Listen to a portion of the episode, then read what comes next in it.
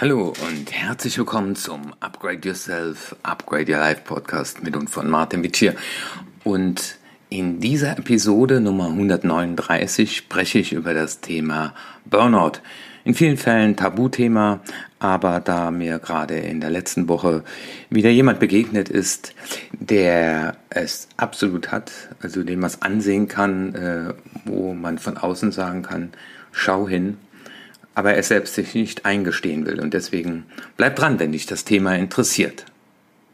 Ich werde diese Episode so gestalten, dass ich aus der Online-Akademie die Inhalte zu diesem Thema jetzt hier in den Podcast einspiele und dann lade ich dich ein, mal eine Episode aus der Akademie zu hören, damit du dir auch einen Eindruck verschaffen kannst, äh, wie die Inhalte dort gestaltet sind.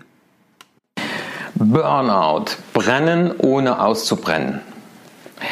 Es ist die Volkskrankheit unserer Zeit und das Spannende ist, ähm, es gibt gar keine so einheitliche Definition von Burnout. Also gibt es das überhaupt, ist die Frage. Aber irgendwann hat mal jemand diesen Begriff geprägt. Und letztendlich geht es darum, dass unser Körper auf, im Balance leben will. Die, das ganze Universum, äh, alles was uns, uns gibt, ist auf Balance ausgelegt. Das heißt, ruhen und schlagen, unser Herz. Unser Herz kann es 100 Jahre schlagen, aber es braucht Anspannung und Entspannung. Und wenn wir irgendwann an einem Punkt sind, dass wir nur noch in einem Spannungsbereich sind, also mir sagt jemand, wissen Sie, Herr Wittche, wenn ich morgens aufstehe, dann denke ich den ganzen Tag immer, was habe ich zu tun? Und dann sitze ich manchmal beim Abendessen und denke, Mensch, du musst noch ein paar E-Mails beantworten. Und wenn die Kinder im Bett sind, mache ich wieder einen Rechner an und dann geht's weiter. Und dann gucke ich manchmal auf die Uhr, es ist nachts ein, aber ich weiß, um Viertel vor sechs wird mein Wecker wieder klingeln. Das heißt, er kommt, so berichtet, gar nicht in die Entspannung. Und das Spannende ist ja, das haben wir oft bei Leuten in sozialen Berufen, aber auch bei High-Performern, bei Unternehmern und Führungskräften. Und das gibt externe Faktoren und interne Faktoren, die dafür sorgen, dass einer in so eine Burnout-Situation kommt, wo er sich wie ausgebrannt fühlt. Weil dieses Burnout ist im Prinzip der Endzustand und da gibt es unterschiedliche Symptome, nämlich äh, unterschiedliche Beschwerden. Also die Teilnehmer berichten von psychischen, aber auch von körperlichen Beschwerden. Äh, ich arbeite hier mit der Burnout-Klinik in Bonn zusammen, äh, mit dem Gezeitenhaus. Und das ist sehr individuell und unterschiedlich. Und das heißt, wir haben im Prinzip drei große Phasen. Das eine, das heißt, da jemand arbeitet auf einem sehr hohen Level und das erlebe ich gerade auch hier in der Begleitung. Äh, die Person will das nicht wahrhaben. Das ist so spannende. Ja, ich brauche da keine Hilfe. Der ist, äh, äh, weil wissen Sie, da müssen wir jetzt durch, Herr Witsch, hier und da ist viel zu tun. Und dann frage ich, wann stehen Sie denn morgens auf? Und er sagt um sieben. Dann sage ich, wann kommen Sie denn abends ins Bett? Er sagt, ja, um elf. Und dann äh, Wusste ich aber, dass er teilweise auch nachts um eins oder um zwei Uhr noch an seinem Rechner sitzt. Das wollte er sich gar nicht eingestehen. Also hat es dann noch schön geredet. Und dann kommt die zweite Phase der Erschöpfung. Das heißt, das Wochenende reicht nicht mehr aus, äh, um sich zu entspannen, um zur Ruhe zu kommen, weil wir am Wochenende auch noch powern. Oder wir liegen den ganzen Tag wie erschöpft im Bett und können nicht mehr. Und dann die dritte Phase ist dann die der Resignation, weil dann bekommen wir das nicht mehr hin. Äh, und da kommt zu einem doppelten Effekt, gerade bei High-Performern, dass sie nämlich eben ähm, sich für unkaputtbar hielten und ja sehr leistungsfähig sein wollen. Und jetzt zeigt das Körper, der Körper und das Unterbewusstsein, Junge, du brauchst jetzt mal einen Knockdown. Manchmal sind es sogar Unfälle, die passieren, die denjenigen in die Ruhe bringen. Aber ich habe auch schon erlebt, dass sich Leute dann ins Krankenhaus den Rechner bringen lassen und Ordner von der Sekretärin und da weiter zu powern. Oder ein Herzinfarkt äh, kann auch die Folge dann sein und dann versuchen sie auf einmal äh, nach dem Herzinfarkt, erstellen, erzählen sie mir ganz äh, stolz, äh, wissen Sie, Herr Wittier, ich laufe jetzt jeden Tag 20 Kilometer durch den Wald. Also das heißt, und das ist so dieses, dieses Thema, was viele äh, Menschen haben, die einen Burnout bekommen, es ist einmal ein Druck von außen oft da, also eine Anforderung von der Firma, eine Anforderung vom Unternehmen, eine Anforderung, äh, die von außen gesetzt wird. Wir müssen jetzt diese Firma aufbauen, wir müssen jetzt hier einen neuen Zweig aufbauen. Und dann ist das intern oft die Botschaft, ich bin nur liebenswert und achtenswert, wenn ich Leistung bringe. Also das heißt, das sind die Dinge, die zusammenkommen und deswegen, wenn jemand Burnout hat, ist es oft zwei Bereiche, sind es zwei Bereiche, in denen wir mit den Leuten arbeiten. Einmal schauen wir, wie können wir die externen Faktoren verbessern, also wie können wir zum Beispiel zu einer Entlastung beitragen und intern, wie kann ich mit einem guten Gefühl nach Hause gehen nach acht oder neun Stunden und sage, ich habe heute mein Bestes gegeben und akzeptiere, was ist. Ich erlebe dann in den Begleitungen, auch bei den Klärungen, dass es dann zwei Themen gibt, die man bearbeiten muss. Das einmal ist von außen die Frage, können wir Prozesse äh, steuern, äh, so dass da Entlastung herbeigeführt wird. Das war jetzt in dem letzten Fall, dass wir gesagt haben, derjenige braucht eine Sekretärin, die all die Dinge macht, die er dann abends von äh, 8 oder 9 Uhr bis äh, nachts um einen macht. Das wären externe Faktoren. Also wie können wir auch zum Beispiel eine Stressbelastung reduzieren? Das heißt, äh, es gibt Zeiten, wo der einfach nicht zu stören ist, wo keiner reinkommen darf, wo er in Ruhe arbeitet, also nicht ständig erreichbar. Und das Interne heißt, äh, die Frage ist der Anspruch, den ich an mich habe, äh, ist der noch gerechtfertigt? Also das heißt, ich mache oft mit den Leuten die Übung, ich bin auch ohne Leistung lebenswert, weil. Oder wir arbeiten mit diesen Leuten die, die Frage, wie schaffe ich es, mit einem guten Gefühl zweimal die Woche um 17 Uhr nach Hause zu gehen, indem ich mir sage, ich habe heute mein Bestes gegeben, ich akzeptiere, was ist. Und das ist es oft, dass wir das nicht akzeptieren, was ist. Und deswegen wollen wir, dass unser Herz ständig schlägt und wir geben ihm keine Ruhe mehr. Und wenn das aus der Balance gerät, dann kommt es oft, dass erstmal jemand gegen die Wand fährt. Und das Spannende ist ja, dass es frühe Anzeichen gibt. Frühanzeichen ist Gereiztheit. Der Körper oder die Seele zeigt es über den Körper. Rückenschmerzen, Kopfschmerzen, Durchschlafstörungen, Essstörungen. Aber dann auch äh, was viele auch sagen, äh, die dann abends sagen, ich trinke dann ein, zwei, drei Bier oder zwei, drei Glas Rotwein, weil dann merke ich diese körperliche Entspannung. Das heißt, Alkohol sorgt natürlich für Entspannung und da sie keinen normalen Weg mehr, wie zum Beispiel mit der Meditation, zur Entspannung finden oder eine leichte sportliche Tätigkeit, die zur Entspannung führt, also nicht noch beim, äh, beim Joggen telefonieren, was ich auch erlebe, ähm, und dann erleben wir oft, dass diese Betroffenen sagen, wissen Sie, mit dem Gläschen Wein komme ich dann runter. Und deswegen ist zum Beispiel in der Burnout-Klinik das Erste, dass die Leute zum Beispiel mal drei, vier, fünf Wochen kein Alkohol trinken dürfen und dass sie lernen, runterzukommen, indem sie andere Techniken anwenden. Und das ist ja oft das Spannende bei den High-Performern, wenn die dann in dieser Resignationsphase sind, wo die dann am Fenster stehen, rausgucken und gar nichts mehr denken oder am Stuhl sitzen, gegen die Wand schauen und, und wissen gar nicht mehr, dass sie im Raum sind. Das ist extrem doppelt deprimierend, weil sie haben ja einen hohen Anspruch an Leistung, merken aber, dass sie nicht mehr leistungsfähig sind und sie dachten, sie seien unkaputtbar. Und das ist oft so dieser Double Trouble. Aber schauen wir uns doch mal an, äh, wie es dazu kommen kann. Das heißt, wir haben in der Tat dann vier Phasen. Das ist einmal diese Enthusiasmusphase. Ich baue was auf, ich mache was Tolles, ich kann das super. Also das sind auch Leute, die, die oft eine ganz tolle positive Einstellung haben, eine hohe Leistungsbereitschaft und sagen, das rock ich. Und äh, das habe ich auch schon erlebt, dass dann Leute gesagt haben, wissen Sie, und das mit dem Sport kriege ich auch noch drunter und jetzt stehe ich auch eine Stunde noch früher auf, also schon um 4 Uhr, laufe dann bis 5 und dann mache ich meine E-Mails. Und dann habe ich gesagt, wann gehen Sie denn so ins Bett? Ja, um, um, um 12. Und das musste gegen die Wand laufen. Ja? Aber das heißt, da ist noch ein Riesenenthusiasmus da.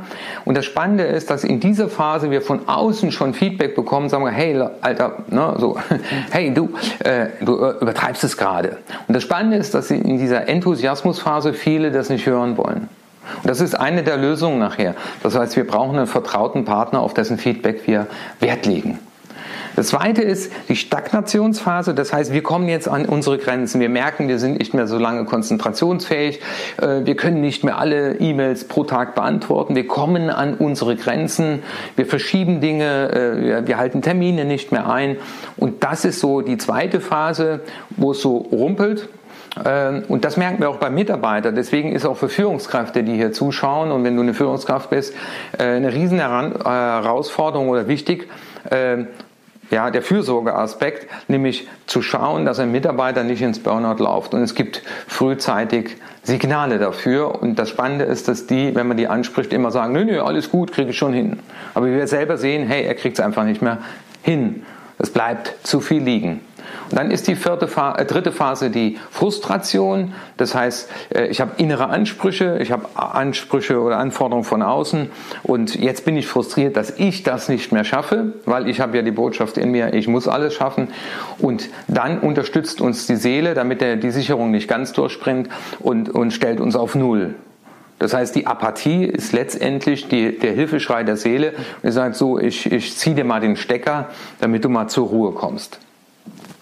Und das Wichtige ist, dass wenn man selber mal in diese Falle gelaufen ist, dass man dann auch erkennt, welche externen und auch internen Faktoren, also welche Glaubenssätze und Überzeugungen, die ich von mir in der Welt habe, haben dafür gesorgt, äh, dass ich da reingelaufen bin.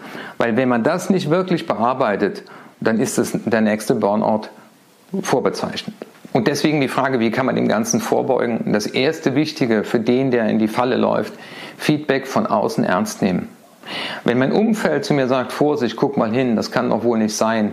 Du sagst jetzt den Urlaub ab, ich soll allein mit den Kindern in den Urlaub fahren, äh, das kann doch wohl nicht sein. Also ist es das denn wert? Wo wird das denn hinführen, wenn wir, ja? Das zweite ist früh genug nach Lösungen suchen, also sich helfen lassen und dann zu fragen, was gibt es jetzt für externe Faktoren, wo ich entlastet werden kann. Also in dem Fall war es die, die Assistenz, die ihn in diesem Bereich unterstützt und dann auch nochmal zu sagen, ich bin okay und auch das Ziel ist okay. Also das heißt, äh, zu sagen, muss ich das denn alles in vier Wochen hinbekommen? Ist das denn überhaupt realistisch? Ist das denn für eine Person überhaupt machbar? Und das heißt auch die überhöhten Einschätzungen, die man selbst hat in dieser enthusiastischen Phase, dass man die relativiert. Ja, und ich rufe dir zu, auch wenn du jetzt hier zuschaust, aber ja an dem Thema offensichtlich interessiert warst, dass du einfach mal für dich den, den Test machst, der hier im Handout auch abgedruckt ist. Und äh, das kannst du auch mal, wenn du Mitarbeiter hast, diesen Test äh, jemand hinlegen und sagen, du füll dir mal für dich aus und dann lass uns mal über die Ergebnisse sprechen. Und zum Schluss möchte ich dir noch sechs Lösungsansätze vorstellen. Also der erste Lösungsansatz ist sicherlich auf die allgemeine Gesundheit achten. Also dafür sorgen, dass man mindestens zweimal pro Woche sich 20 Minuten in einer Ausdauersportart bewegt, sei es spazieren gehen, sei es joggen, Radfahren. Also in irgendeiner Form dafür sorgen, dass auch im Körper Adrenalin abgebaut wird. Weil die wird nämlich im Körper bereitgestellt und diese Energie geht nicht verloren. Das zweite ist, dass du diszipliniert Pausen und Endzeiten festlegst. Und bei den Endzeiten halt eben mit dem Gefühl, ich habe mein Bestes gegeben bis 18 Uhr und ich akzeptiere jetzt auch, was ist.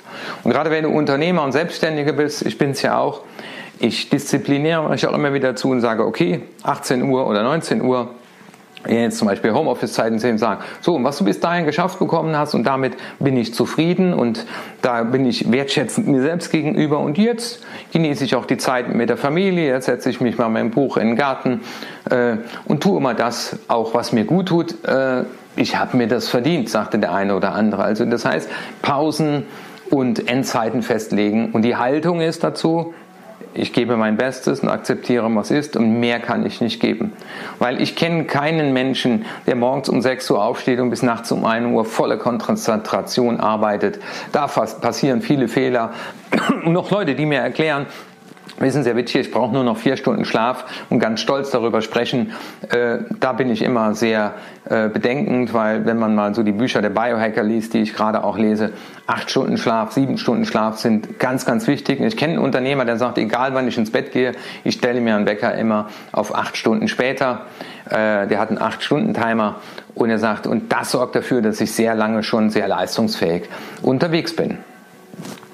Das dritte, sei du selbst. Also achte auf Rückmeldung deines Körpers, aber tue auch Dinge, von denen du überzeugt bist, äh, in dem Rhythmus, dem du überzeugt bist. Und ich stelle halt fest, wenn jemand mit Leidenschaft etwas tut, das er will, wo er sich selbst verwirklichen kann, dann ist Hard Work nicht unbedingt Pain. Und das steckt dahinter, sei du selbst.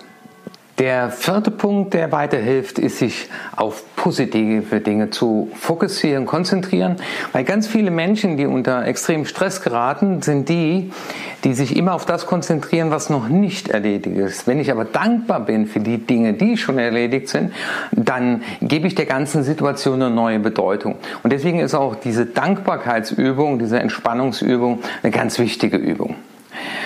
Ein weiterer wichtiger Punkt ist zu lernen, Nein zu sagen. Also mit einem guten Gefühl Nein zu sagen, ohne sich als Low-Performer zu fühlen. Ohne sich, und dann denken wir nochmal an die sozialen Berufe, ohne sich unsozial zu fühlen, ohne sich egoistisch zu fühlen. Ich bin liebenswert und achtenswert, wenn ich mich mal nur um mich und meine Belange kümmere. Das sind so Übungen, die wir dann mit den Personen machen, denen es besonders schwer fällt, Nein zu sagen, weil ihnen noch keiner beigebracht hat, sich zu schützen. Ja, und was ich zurufen kann, Meditation, zur Ruhe kommen, Stille, den Körper zur Ruhe kommen lassen, den Geist zur Ruhe kommen lassen. Ich merke, wenn ich meinen Tag nicht meditiert habe, das spüre ich schon. Und ich merke umgekehrt, wie gut mir es tut. Und deswegen rufe ich in allen meinen Seminaren und ich gebe da einfach keine Ruhe. Und da ist so ein Teil meiner äh, Mission, einfach zu sagen, Leute, meditiert. Wir haben eine hektische Welt, es wird immer schneller, es wird immer herausfordernder. Und ich kenne ganz viele Menschen, äh, die Gründerin von Huffington Post, eine der 100 erfolgreichsten ähm, Frauen oder einflussreichsten Frauen der Welt, hat gesagt, sie lief auch in den Burnout und seitdem meditiert sie jeden Tag zweimal 20 Minuten. Also hohe Leistungsfähigkeit, Meditation, Sport, mal Nein sagen, aber auch mal Grenzen annehmen und früh genug auf das Feedback der Menschen achten, die uns lieben, weil die meinen es meistens gut mit uns. Und deswegen ist es dieses Thema Burnout auch hier mal in den Bewegung Fitness und Ernährung angesiedelt, weil ich erkenne auch Leute, die einen Burnout haben, die dann auch noch aus dem Sport eine Superpower machen und da auch noch mal meinen, sie müssten knalle Gas geben, um mal vielleicht überlegen, würde ein Spaziergang jetzt hier auch gut tun. Ich freue mich auch hier wieder mit diesem Film einen Beitrag da geleistet zu haben, eine gewisse Sensibilität für dieses Thema zu entwickeln, weil ein Leben in Balance, lange Leistungsfähigkeit bedeutet auch, dass wir uns mit einem guten Gefühl auch mal Zeit nehmen, um zu ruhen, um dann wieder mit Freude und Leidenschaft das zu tun, was wir Leistung nennen. Dein Martin Mitchell.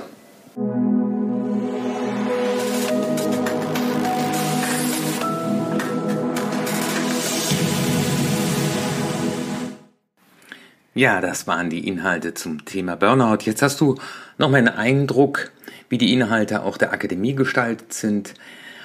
Und ich würde mich natürlich freuen, wenn du auch Member der Akademie wirst. Meine Mission ist nämlich, dass ich möglichst viele Menschen dazu motivieren möchte, an ihrer persönlichen Weiterentwicklung dauerhaft zu arbeiten, sich immer wieder von mir motivieren und inspirieren zu lassen.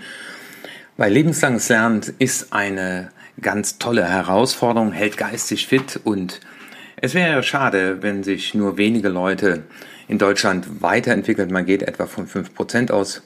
Wenn dir diese Episode gefallen hat, dann empfehle sie bitte weiter in deinem Freundeskreis, bewerte sie auf iTunes, das hilft mir beim Ranking. Und wenn du noch weitere Fragen hast zur Akademie, schicke mir eine E-Mail an erfolg.martinwitsche.de und die ersten 100 Member haben auch noch die Möglichkeit, ein Coaching im Wert von 300 Euro zu halten. Es sind noch ein paar wenige Plätze, bis die 100 Member erreicht sind. Also erfolg.martinwitsche.de und wir können dann darüber sprechen.